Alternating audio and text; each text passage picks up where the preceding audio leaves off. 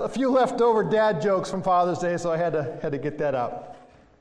Uh, open your Bibles again, if you would, to uh, Galatians chapter 5. We're going to pick up, as, uh, as Zach said, uh, where Brother Renee left off. I'm not going to read the passage yet. We're going to walk through it together toward the end, but I, I, I want to highlight a middle section here that I think is, uh, is a section that we kind of take for granted or a, a, section that we kind of think we know what it means, but I want to suggest this morning that maybe we don't understand it fully in its context.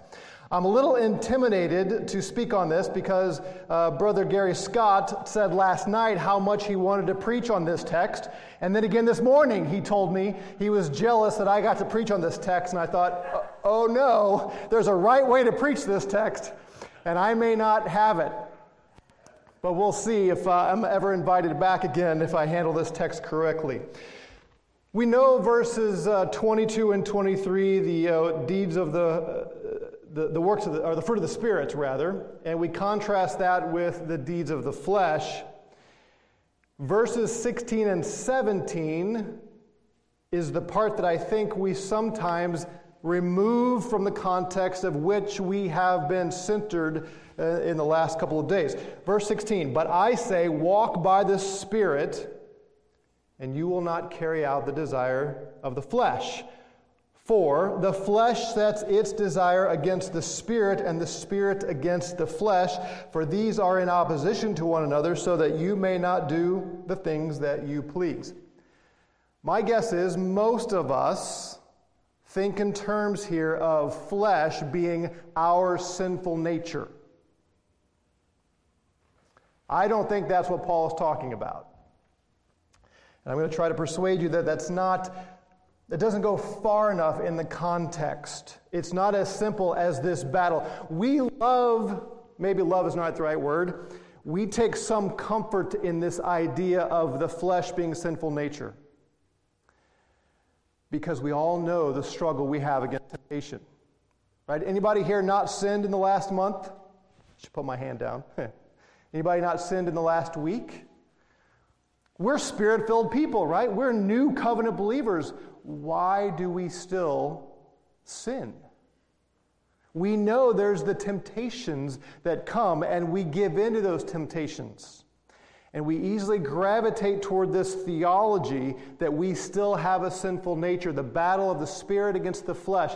Uh, theologians have been discussing for generations what that, what that is. What is this flesh? We are new creatures in Christ. The old man is gone, the old man is dead, we are told.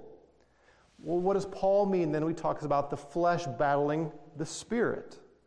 It's been described in different ways. Uh, some guys say, well, we still have the flesh, we still have the spirit, and whichever one you feed, they're like two dogs inside you, and whichever one you feed, that's the one that has, has control over you. And most of us reject that and say, no, no, that old man is dead. I think it was Augustine, I think he's the one who said, Yeah, the old man is dead, but he's still chained to us. And so we drag him along through life by the power of the Spirit, and he's dead, but he still weighs us down at times. I don't like that imagery either, because it seems to me like when the scripture says that old man is dead, it means he's dead and we are new. We have the new heart. That's one of the great promises of the new covenant. God says, I'm going to take out that old heart of stone and replace it with a heart of flesh. He doesn't say, and you're going to have that old heart of stone chained to you for the rest of your life. He says, I'm going to give you a new spirit, my spirit. So, what does Paul mean here by flesh if he doesn't mean our sinful nature? I think he means the old covenant Jew his sinful nature under the law. I think he's not talking about our spiritual makeup predominantly. He's talking about the two eras that we've been discussing the era of the flesh, or the law, or the old covenant, and the era of the new covenant in Christ. And he's saying, You do not belong to that old covenant era of the flesh if you are in the spirit. So don't act like you belong to that old covenant era. I think he means the same thing here that he means in Romans chapter 7. Romans 7 is another one of those very controversial passages. I understand even among New Covenant guys, it's uh, controversial. I would love to walk you through the, uh, the true New Covenant tra- uh, interpretation, but I won't take all of that time. But I do want to highlight two verses that I believe summarize Paul's view here. Romans 7, verse 5 Speaking of the Jews, remember he starts chapter 7 saying, To those who know the law. I'm talking about Jews here, those who know the law. And he gives that illustration that the law is binding as long as you're alive. And he compares it to a wife who she is bound to submit to her husband as long as he's alive. And she can't go out, she can't step out on him if he's alive. The law of marriage requires her to be faithful. If she does so, if she steps out on him while he's alive, while the law is intact, then she's an adulteress. But if he dies, then she is free now to marry somebody else because the relationship of her to the law is gone. That obligation to her husband is gone because he's dead. It's in that context, talking to Jews, in verse 5, he says, For while we were what? In the flesh. While we Jews were in the flesh implying we are no longer in the flesh, seems to me. While we were in the flesh, the sinful passions which were aroused by the law were at work in our members of our body to bear fruit for death. But now we have been released from the law. Do you see the parallel there between being in the flesh and being bound to the law of Moses? He's relating those two. And what happens to the Jew who is under the law, the Jew who does not have the Spirit of God? He has the sins aroused. The law did not produce righteousness, it simply told the Jew or, or provoked the Jew to sin. We, we all know how this works. Any of you who've had kids knows how this works. You tell the kid, do not go into that room. And now, what can they not stop thinking about? What's in the room? I want to get to that room. The command aroused sin. That's what the law did for the Jews. And notice the connection being in the flesh. Verse 6 Now we've been released from the law, having died to that which, by which we were bound, so that we may serve in newness of the Spirit and not in oldness of the letter. What I want you to draw here is that parallel in the flesh and under the law.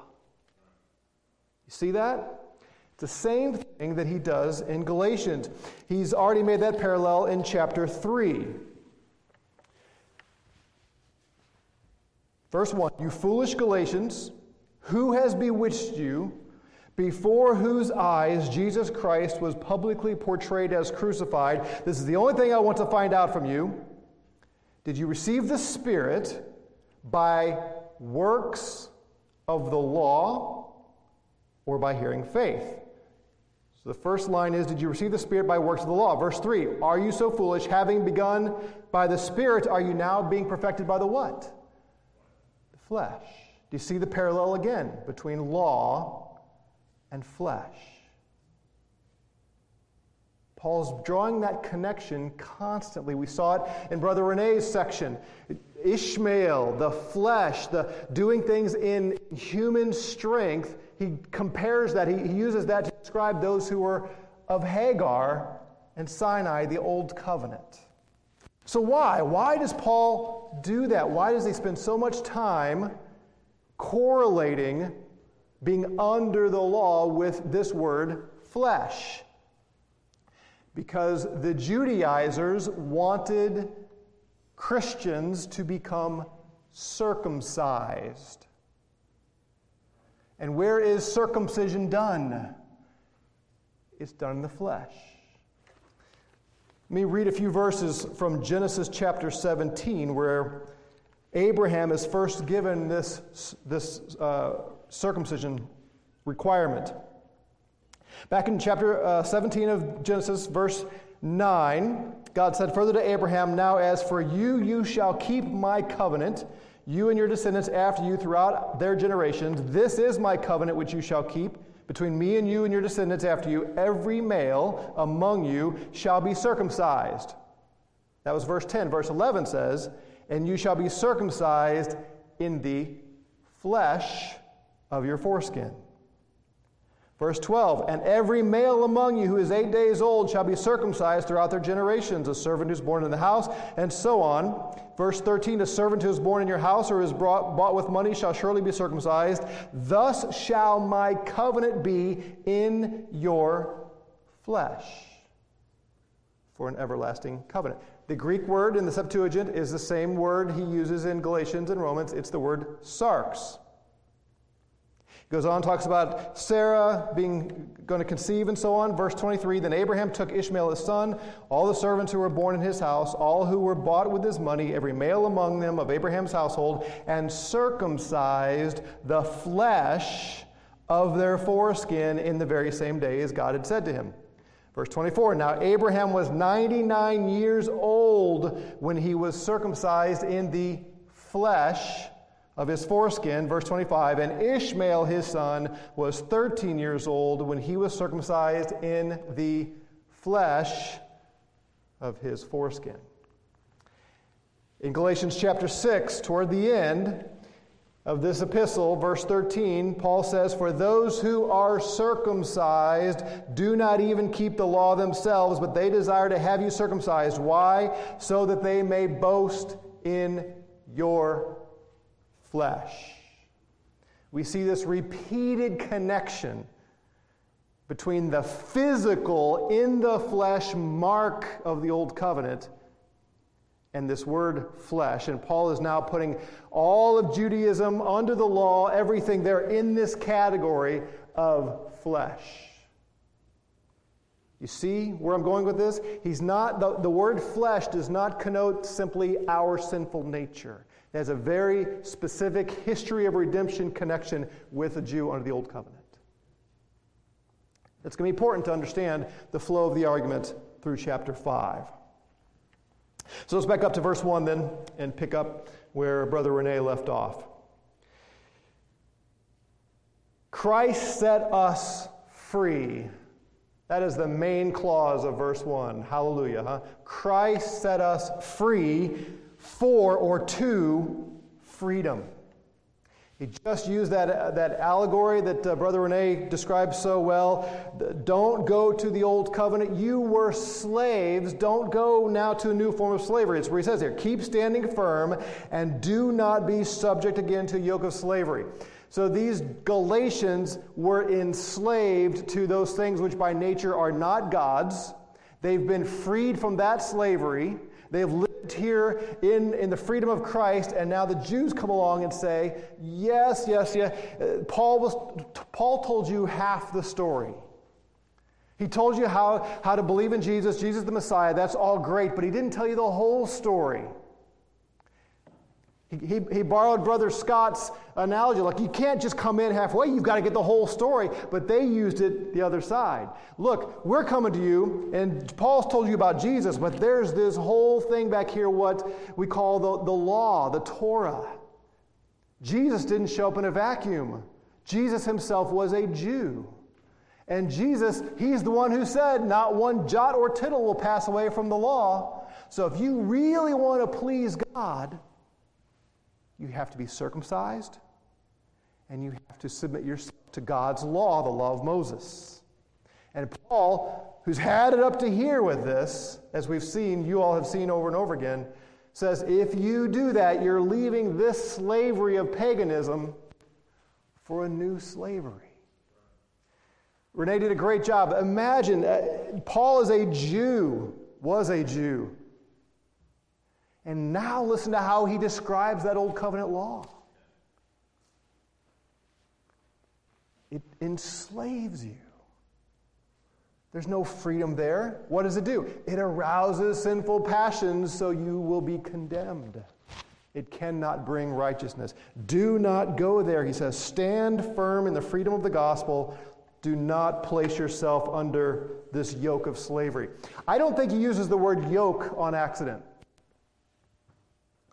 if you want some, uh, some uh, edifying reading one of these days, go back and read Deuteronomy 28. Does anybody know what's in Deuteronomy 28? The blessings and cursings of the Old Covenant. In two of my seminary classes, I read chapter 28 in their entirety to our students. It is a sobering, sobering passage. Moses begins by saying, God's covenant says, if you obey, I will bless you when you come in. I will bless you when you go out. Everything you put your hand to, I will bless. It sounds like heaven on earth. It's wonderful. And that lasts for a few verses or so.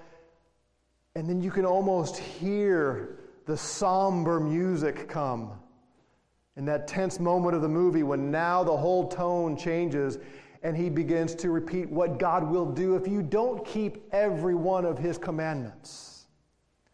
And the, the, the phrase that just grabs me every time I read it Moses says, God says this just as I rejoiced to make you prosper, I will rejoice to make you perish. Sober words. The, the co- covenant was severe. Keep all my statutes or else. And in that context, God says, I will put a yoke of iron on your necks and drag you into slavery. Remember the Council of Jerusalem in Acts 15? Peter stands up before the assembly and he gives his testimony of how the Gentiles were coming to faith in Jesus Christ. And he says to his fellow Jewish brothers there, Why are you putting God to the test by placing a yoke on the necks of these Gentile brothers that neither we nor our fathers could bear? This heavy iron yoke that the law was on the necks of the people, of the Jewish people. I think Paul uses that word on purpose. Why would you, Galatians, who are free in Christ, submit yourselves to this yoke of slavery that will weigh you down and destroy you? You've been freed. Don't go to another form of slavery. Behold, I, Paul, say to you that if you receive circumcision, Christ will be of no benefit to you. You are here now in this category of forgiveness in the Messiah Jesus. If you go back over here and you receive circumcision and you now place yourself in this realm, Jesus, who's over there, has nothing to offer you. He has nothing to offer you. He came to free people from this realm. If you go back there, you don't get the benefits of And I testify again to every man who receives circumcision that he's under obligation to keep the whole law. Every jot and tittle. You read Deuteronomy 28 and all the other law passages of the Old Testament, and God says it over and over again keep all my statutes, observe all my commandments. You must do it all if you're going to be declared righteous by the law. That's really bad news because nobody can and nobody has, save the Lord Jesus Christ. You can't pick and choose. You circumcise, you place yourself under that covenant, you are obligated to keep all of it. You have been severed from Christ. You are, who are seeking to be justified by law. You have fallen from grace. Again, he's not talking about personal backsliding here. We use that phrase sometimes in Christian circles fall from grace for a person who's gotten into a Christian who's gotten into some sin. That's not the point. He's again saying, here's this realm of, oh, it's over here. I keep flipping on you. Here's this realm of forgiveness in Christ. If you go over here, you are cut off from the saving work of Jesus Christ and you're back under law. You have fallen from grace. Grace is this realm which Jesus brought, and you've fallen back into condemnation under the law. Two realms, those are the only options. Don't go there. Stay over here where you are.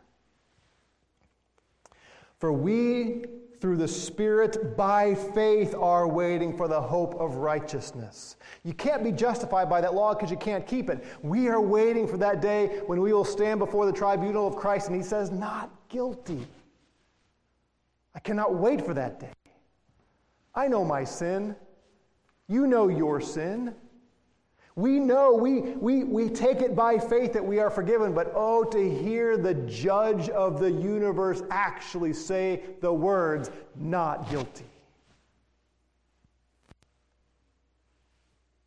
Can't wait for that day. That's our hope righteousness because of Christ. For in Christ Jesus, neither circumcision nor uncircumcision means anything this is a Jew. This is a Pharisee of Pharisees making this statement. He was rising to the top. The sky was the limit for his advance in Judaism. And now he's saying the mark on your body is irrelevant to God. Can you imagine?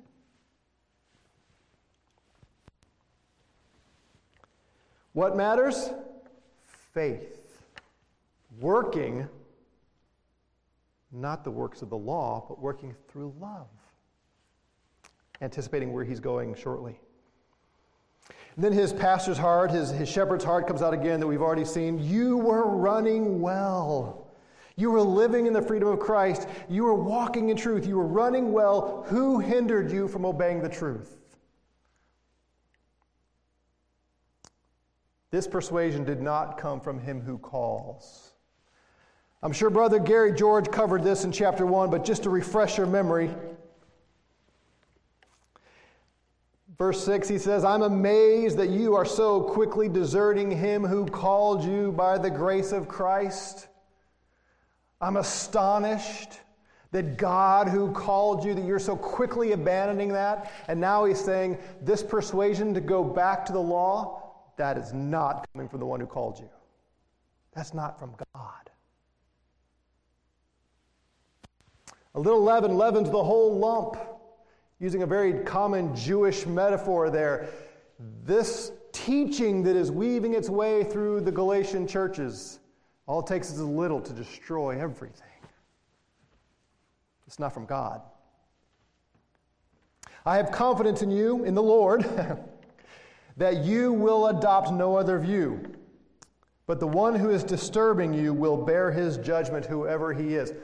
So you remember, uh, in those days, unlike our day, I mean, I'm here standing before you live, and people are watching on video. We have the ability to communicate across the world. Our brother in the last hour spoke to us from Canada. Praise the Lord for technology. How wonderful. Technology wasn't as advanced in Paul's day, so he wrote this letter, gave it to somebody, and it was delivered to the churches in Galatia. And somebody, the, the pastor, the leader, would stand up, or actually, probably he would sit, and the whole congregation would stand. In fact, I kind of like that. Uh, so I could sit, and you all would stand for this hour. Uh, and, and it would be read to the whole congregation. So imagine, imagine you're one of the Judaizers, and you're in the congregation and the pastor stands up before the congregation to read this letter. You are one of those people who have been trying to persuade these Galatians to be circumcised and place themselves under the law of Moses. And the pastor stands up to read this letter from Brother Paul, and he says, You were running well. Who hindered you from obeying the truth? This persuasion did not come from him who calls you. A little leaven leavens the whole lump.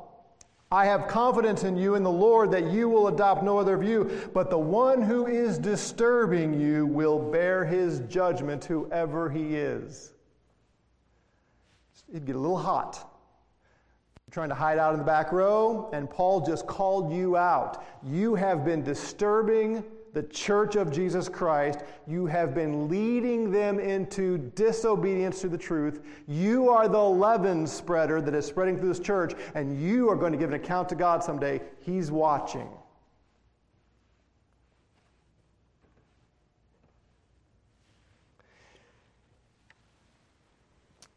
Brother, and he says, if I still preach circumcision, Why am I still persecuted? Then, that is, if I continued preaching circumcision, the stumbling block of the cross has been abolished.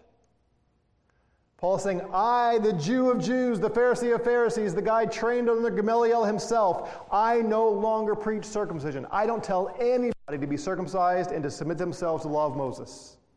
If I did, they would stop beating me up everywhere I go.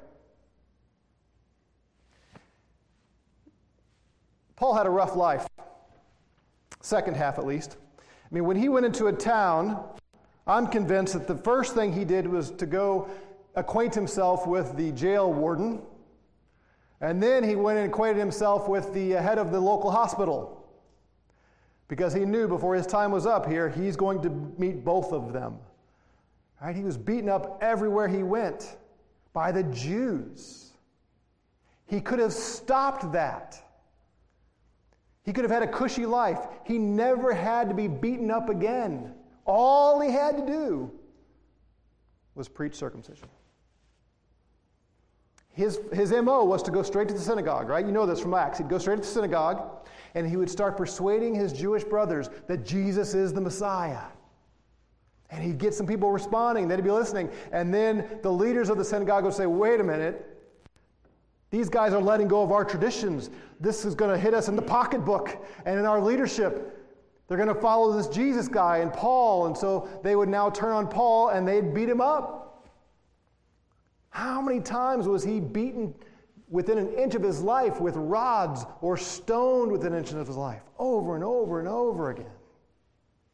Fact, I'm going to offer a, a second, uh, another view to, uh, to the view about Paul's uh, illness that he, re- he talked about earlier, that Renee recapped several of the different options. I don't think it was a physical illness. He says, I came to you, and it's, it's translated here, illness. What verse is that? Come on, somebody help me out. Uh, Renee, if you're on, could you just text it to me? Verse 14. Verse 14. Yes, thank you. Starting in verse 13. You know that it was because of a, and it says bodily illness here in the NAS. Literally, it's weakness in the flesh. I think he came beaten up. He says, It was a trial to you. I don't think if he had an eye problem, that would have been a trial to the Galatians. But what would have been a trial is Paul showing up and got beaten up by the Jews, and now they're saying, wait a minute. There's a stigma attached to that. You were beaten up for your beliefs? Just like he tells the Philippians, don't be ashamed of me and my chains? Everywhere he went, he was persecuted, bodily harmed for the faith. And he says, I could end all of that in a heartbeat. All I have to do is preach circumcision, and the Jews will leave me alone. In fact, they'll love me, they'll elevate me, and I'll continue my path towards stardom in Judaism. Why am I still being persecuted if I'm still preaching circumcision? I'm not preaching circumcision. That's why they keep beating me up. And then verse 12, he says something that, uh, at least down here in the South, I don't think you'd say in polite company. I wish that those who are troubling you would not stop with the foreskin. He's, he is speaking he is emotionally wound up in all of this. These guys who want you to be circumcised, who are so zealous for that, I wish they'd take it a little further in their own bodies. Be done with them. Why? Verse 13, for you were called to freedom, brothers.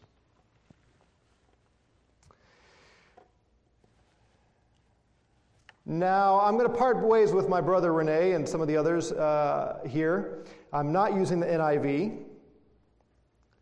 If you're using the NIV, instead of flesh throughout this passage, you have the phrase or the word sinful nature. No? Which one has the sinful nature? The old NIV? And you have which one? And it says flesh? Excellent. Excellent. Well, I, I stand corrected on my correction. It's the word flesh here. Verse 13, you were called to freedom, brethren, only do not. And now all of the translations fill in a bunch of words because the Greek is kind of difficult. Even the NIV inserts the word your freedom. I mean, even the NAS inserts the word your freedom, but that's not in the original. You were called to freedom, brothers. Literally, it's only not the freedom for an occasion to the flesh. I don't think he's talking here primarily about sinful nature. That's what we think. You are freed now, so don't indulge your flesh. I don't think that's what he's getting at. He's saying you were called to freedom, now don't use that freedom and flip it into something where you're put under the law. That's what he's been talking about all the way along. The flesh, the circumcision, the placing yourself under that enslavement. Don't do that. Rather than that, through love, serve one another. Here he uses the verb form of the word slave. You are enslaved not to the law of Moses, but to love one another. That's the slavery we have slavery to Christ and his love and his love, love. But if you bite and devour one another, take care that you are not consumed by one another. If you go over here and you take on circumcision and you place yourself under the law of Moses, what is that law going to provoke in you? Think about the Old Testament people. Think about the Jews of old. What kind of people did the law create? When you think of Old Testament Jews, do you think, man, those people loved and loved and loved? Did they love their enemies? Have you read the Psalms lately? We love some of the Psalms. Even as New Covenant guys, we love some of the Psalms. And we pray through the Psalms. I don't know, I do. I don't. Do you pray through the Psalms? Anybody? What do you do with the imprecatory Psalms? Lord, bash the heads of their children on the rocks. That was a sincere prayer by David that that would happen to his enemies. Jesus comes along and says, Love your enemies. And he didn't start listing examples from the Old Testament. Here's exhibit A of how to love your enemies. What kind of people did the Old Covenant establish? Were they righteous? Were they holy? They were pretty vicious. There were exceptions, of course, but they were pretty vicious. So he says, verse 15, if you bite and devour one another, take care that you are not consumed by one another. That's the kind of person you will become if you place yourself under that old covenant law. But I say, walk by the Spirit, and you will not carry out the desire of the flesh. You will not be in that category over here and be like those Old Testament Jews. Walk by the Spirit. Okay, back to our verse then, verse 17. For the flesh, this realm over here, literally is it opposes the spirit, and the spirit opposes the flesh. These are two realms. Again, don't think of this as a battle raging in you. I don't think that's what he means. These are two realms the flesh, the Mosaic covenant, circumcision, that opposes the spirit, and the realm of the spirit opposes the realm of the flesh. These two are in opposition to one another, so that you may not do the things you please. He's going back to what he said in chapter 3. Why the law then? Because of transgression. To provoke more transgression. That was the, that's what the guardian did. It slapped them on the wrist constantly. They sin more. Don't touch that door. Don't go in that room. And they did it more and more and more, showing their desperate need of another way of justification.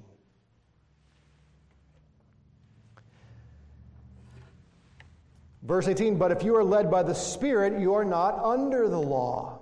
Again, two realms spirit realm, law realm. Which one are you in? If you're in this realm over here, the Spirit, you're not in that realm of the law.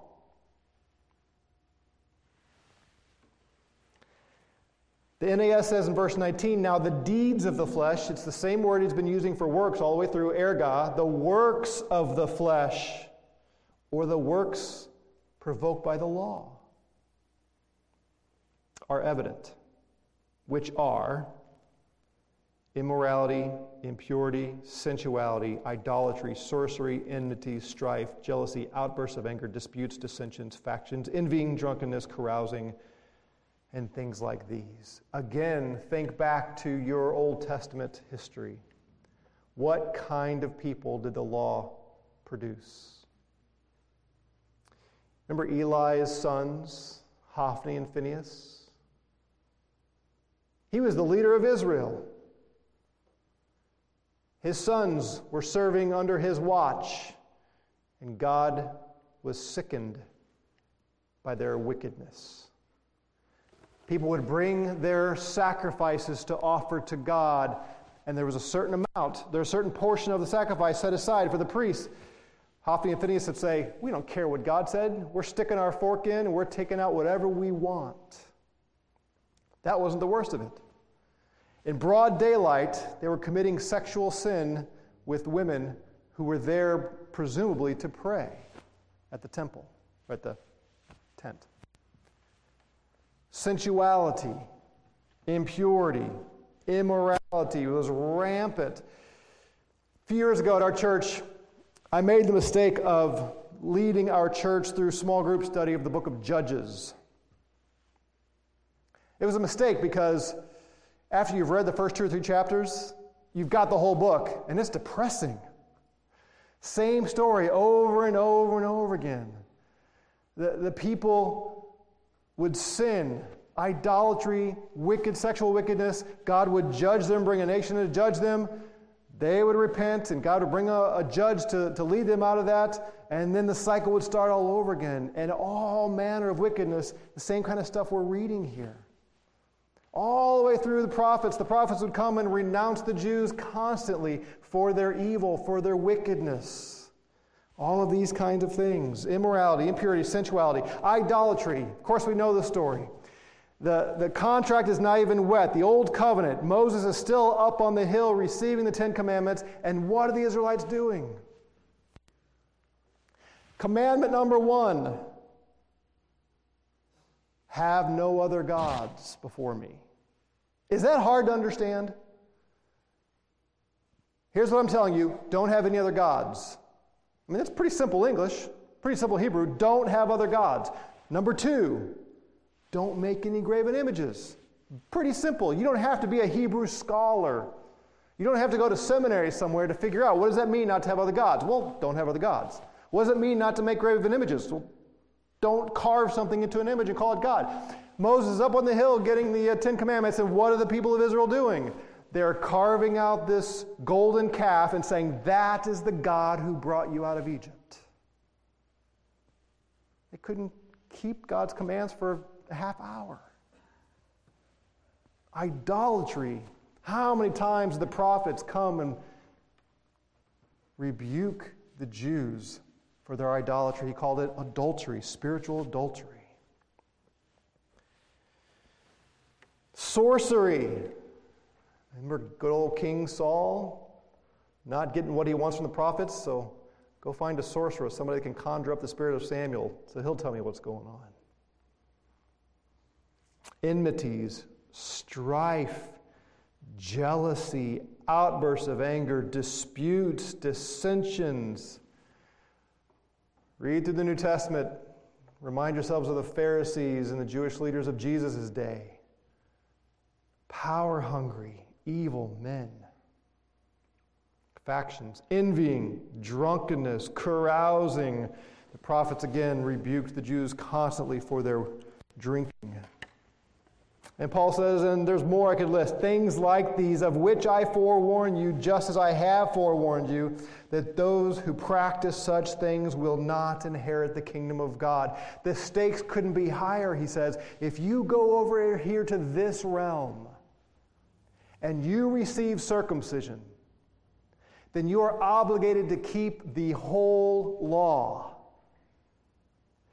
And what you'll find is that law will provoke in you all of these kinds of sins, and then you cannot and will not inherit the kingdom of God because people who are enslaved to these sins cannot and will not inherit the kingdom of God.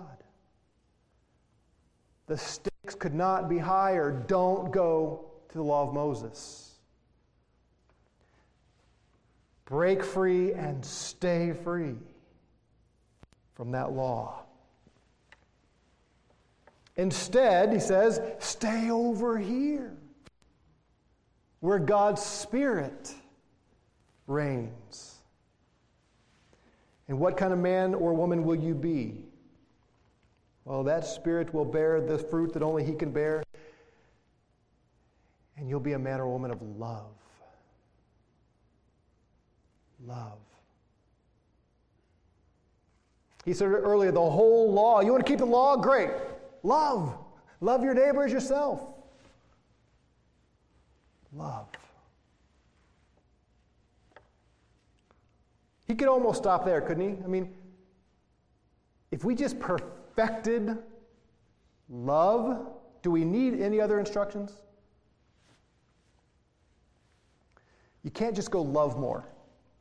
If you try to just love more in your own strength, you can't do it. We need the Spirit of God to produce His love in us. Joy. We, in the new covenant era, we who are over here, we have to be, we must be, we are joyful people. I'm going to make an assumption here about uh, Brother Sasser that what we saw last night with him and his wife and the other gentleman, this was just joy as they were singing that song. I, I felt joy watching and listening to you sing that song. All you were missing was a banjo. You know, I'm not a huge country music fan or a bluegrass fan, but there's something about the banjo. You just can't stay in a bad mood when somebody's playing the banjo. I'm not sure there's going to be harps in heaven, literally, but I think there's going to be banjos. There's something that there's joy in that. But that we can create those kind of emotions, but the kind of joy the Spirit produces it's not always, we're not always smiling. We're not always happy, certainly not happy, clappy. But there is a profound rejoicing, even through trials, in this realm over here, because the Spirit of God reminds us Jesus atoned for your sins. You have glory waiting. In the meantime, He's refining you to be like His Son you can rejoice always, not in your circumstances, but in the Lord. And Paul says, I'll say it again rejoice always in the Lord. When the Spirit of God grabs a hold of somebody, when you live in this realm, your joy is going to increase. When we're struggling to find joy, think of all the places we are tempted to run for joy. Somebody just give me the right book. Maybe it's food, music, therapy, counselors, medication. Now, God can use a lot of those things for, to help us, but this is talking about the kind of joy that only the Spirit of God produces. I have people come to me all the time. I'm sure those of you who are in church leadership have this too. People come to me and they're struggling and, and they want me to refer them to something or someone. I say, Well, have you, have you asked the Spirit of the living God to produce joy in your heart? Have you prayed and sought the Lord in this? No. Well, I can't help you. And none of those things can help you ultimately, only the Spirit of God. And He can and He will. Ask. That's His job. Bring glory to Christ and fill you with His fruit. Peace. Oh, do we need peace in this day? The Spirit of God produces peace. How about patience? You know this, right? You don't pray for patience. I know you don't, because you're afraid God will give it to you. And when He gives us patience, He always tests that patience. Kindness. The Jews were not known for their kindness. That's not what falls off the page when we read the, the Old Testament or the New Testament, the Gospels. The Jews were not just kind people, But Christians are kind people because the Spirit is producing kindness in us.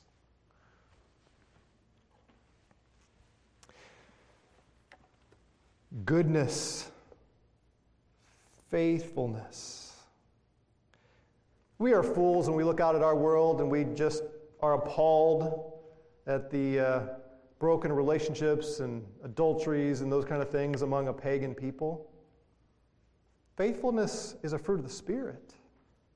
We should not be shocked at an unbelieving world full of unfaithful people. But we should be shocked at Christians who are unfaithful. Gentleness. Some of us have to seek the Spirit for more of that. I'm one of those. Gentleness is not my natural gifting. Self control.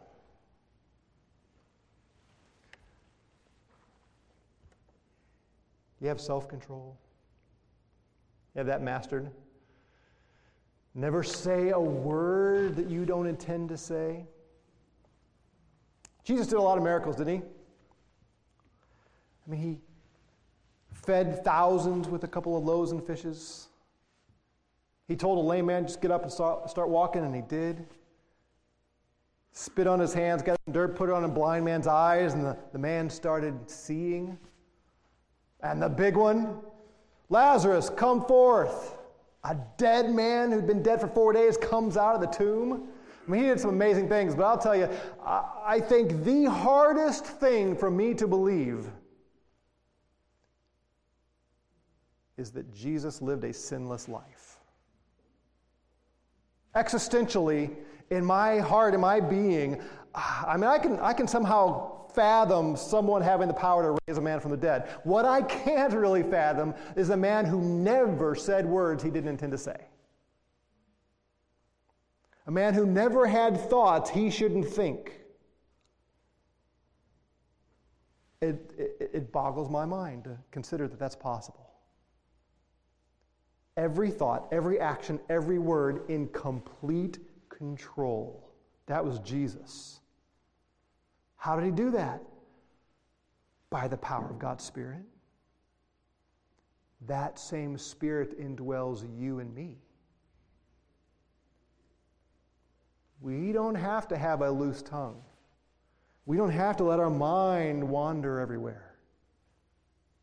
We don't have to do things we shouldn't do. The Spirit of God has the power to give us control of ourself. I am not sinless, and I've never known a sinless person. Theoretically, by the power of the Spirit, we can overcome every temptation.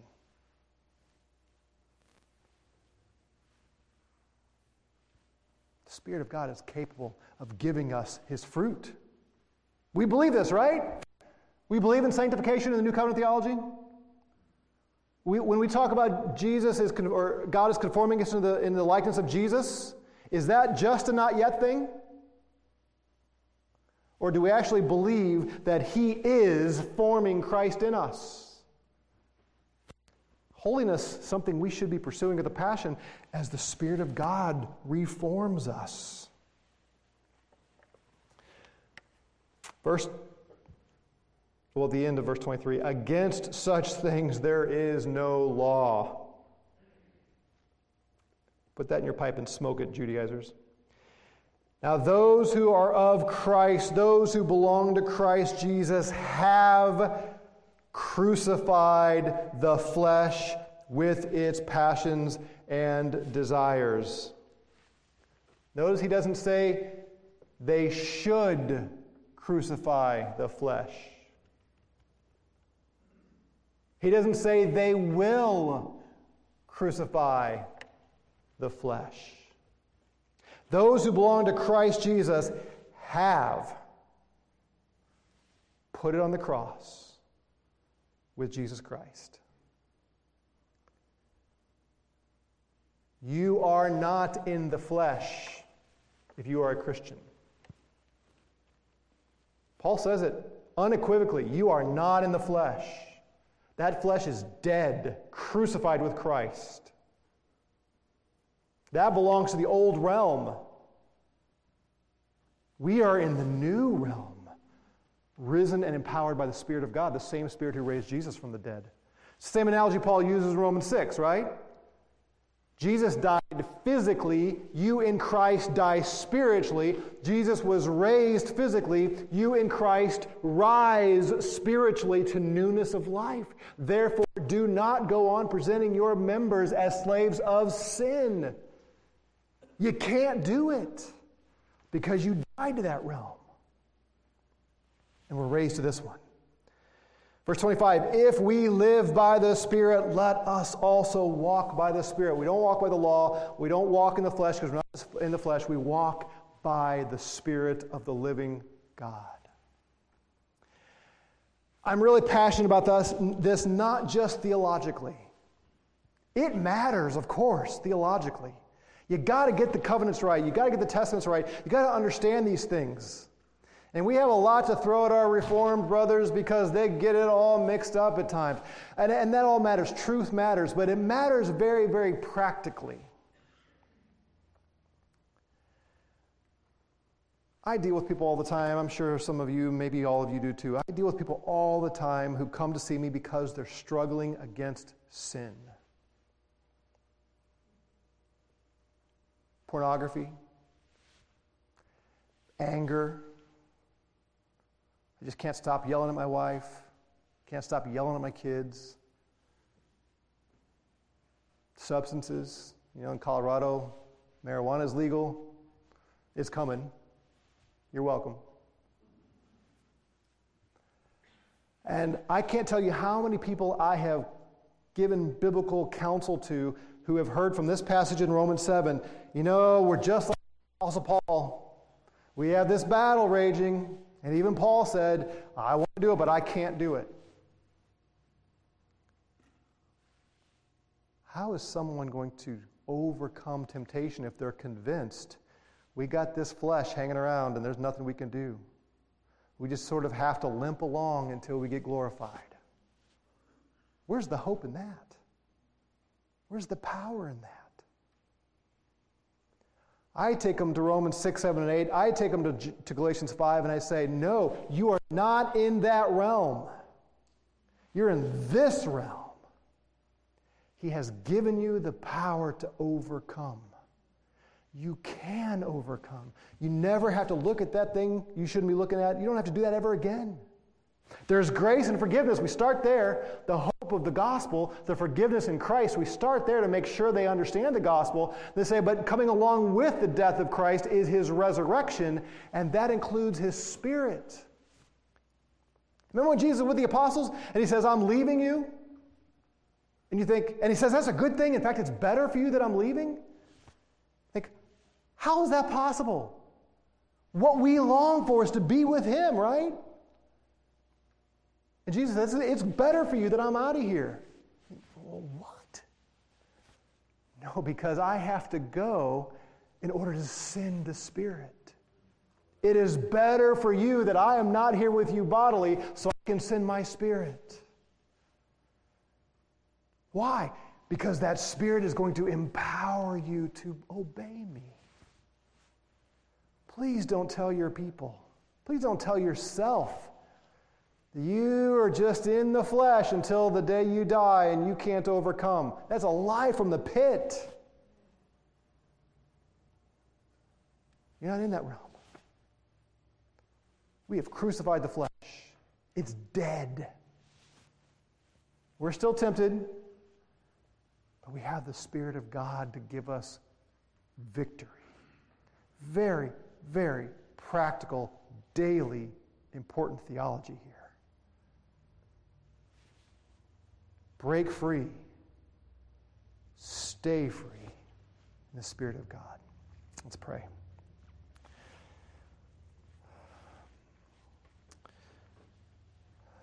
Father, we're humbled when we realize that none of us walk in the Spirit to such a degree that we overcome every single temptation. I'm sure none of us would be so arrogant as to say that we do. Oh Lord, don't let us go the other way and become so pessimistic and unbelieving that we let the enemy of our souls accuse us and distract us and make us think we're slaves to sin when we are free. Lord, I pray for my brothers and sisters here that this would not only be theologically accurate, but existentially true, that we would walk in the Spirit and the freedom that Christ brought, and that we would manifest the fruit of the Spirit. Because you are worthy of our holy, righteous living, and the world needs to see a difference in us. So, for His glory, for our good, I ask, may we walk by your Spirit. Amen.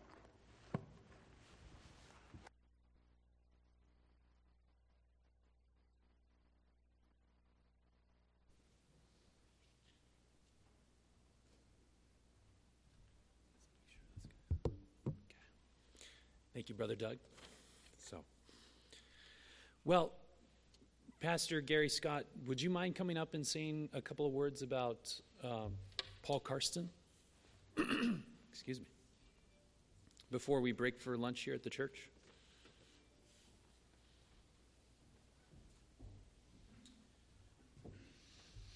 Yeah, I was, uh, uh, before the conference is over, I didn't get that done today. I'm trying to pull up the things on here and I don't have the, the Wi Fi password, but I'd like to give you some information that we put out about Paul. Some of you may remember two years ago, Paul Karsten was here. Paul Karsten is a native uh, South African, he was trained in Toronto Seminary.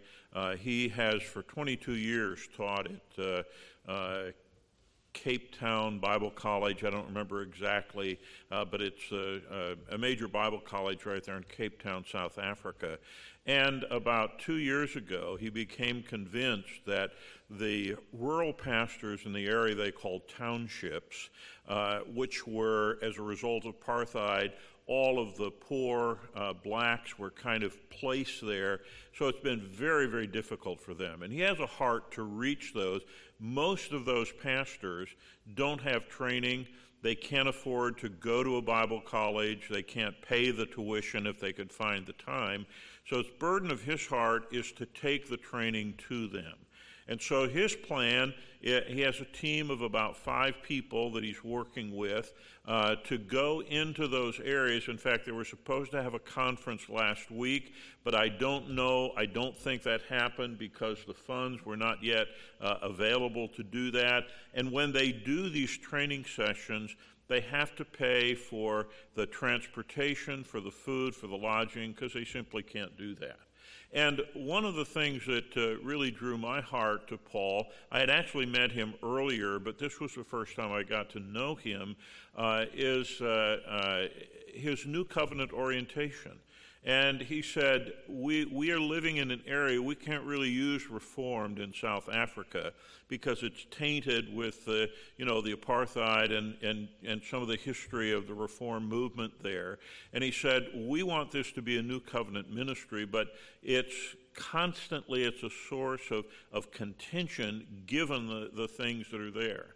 And so I wanted to make the new covenant people here in the States aware of him. He, uh, he was trained at Toronto. Uh, he has, I think, two or three churches that support him. Uh, and uh, uh, most people are not aware of him. And I said, I have a heart for this, but I'm not a fundraiser.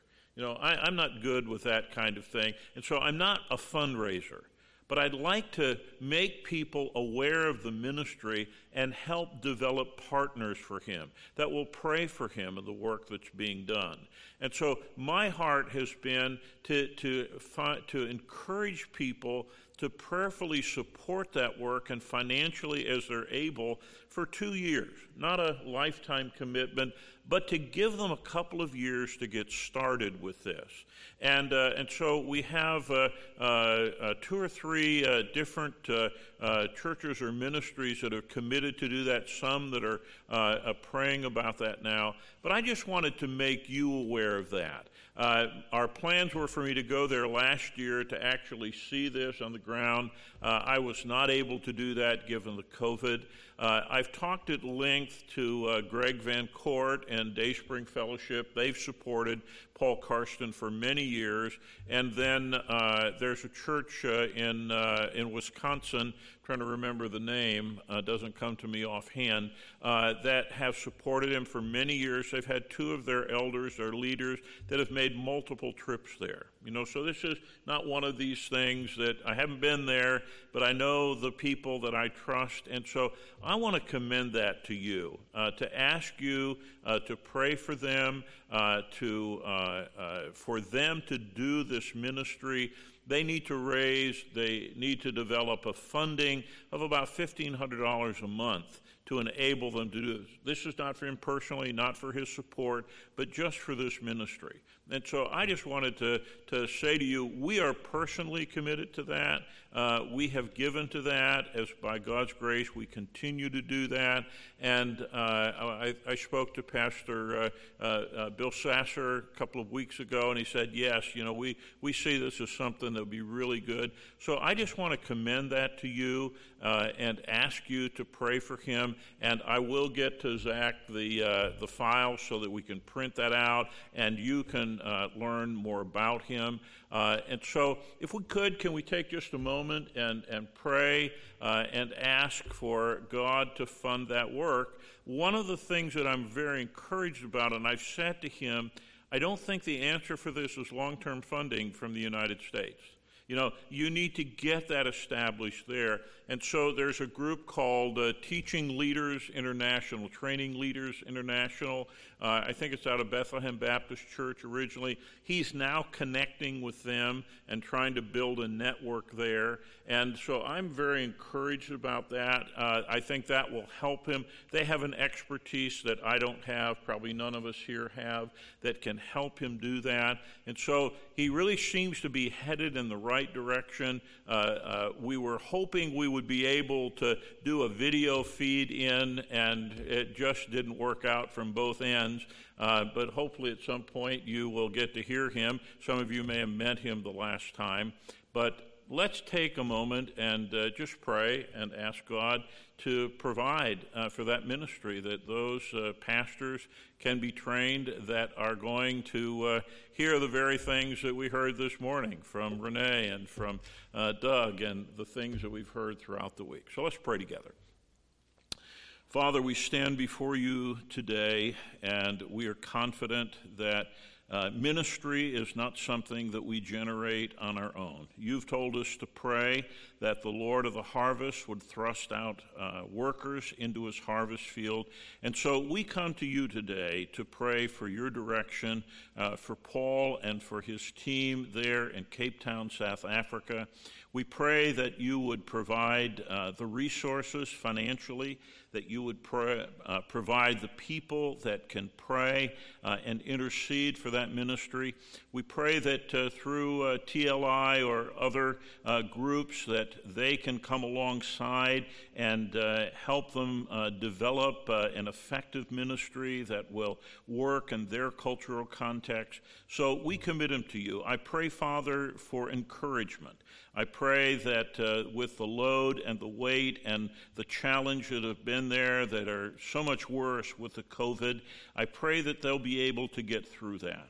And that the effect of this will be that the gospel goes forth clearly, uh, that pastors can be well trained, that will be able to take the Word of God and enjoy the feast that we've enjoyed all week here. Uh, and so we ask, Lord, that you would move our hearts uh, to honor you and how you lead us to respond, whether it's prayer or encouragement or financial support. I pray, Lord, uh, for your encouragement to Paul and to the ministry there in South Africa of training leaders and pastors in those very poor churches uh, in the townships that he's spoken to me about. Lord, we trust you and we ask you to accomplish uh, the purpose that you have to advance your kingdom, even through the ministry of Paul Karsten uh, and his fellow workers. We pray in Jesus' name, amen. Thank you, Zach. Just two more reminders before we break for lunch. So if you if any of our guests watching over the internet, if you have any questions, you feel free to uh, look up info at ptinct.org and you can email the questions for tomorrow's uh, question and answer panel. And of course, any of you who are physically present, you don't have to turn them in to me, but you feel more, uh, feel very welcome to do so, or to David Leon, the questions for tomorrow's question and answer panel.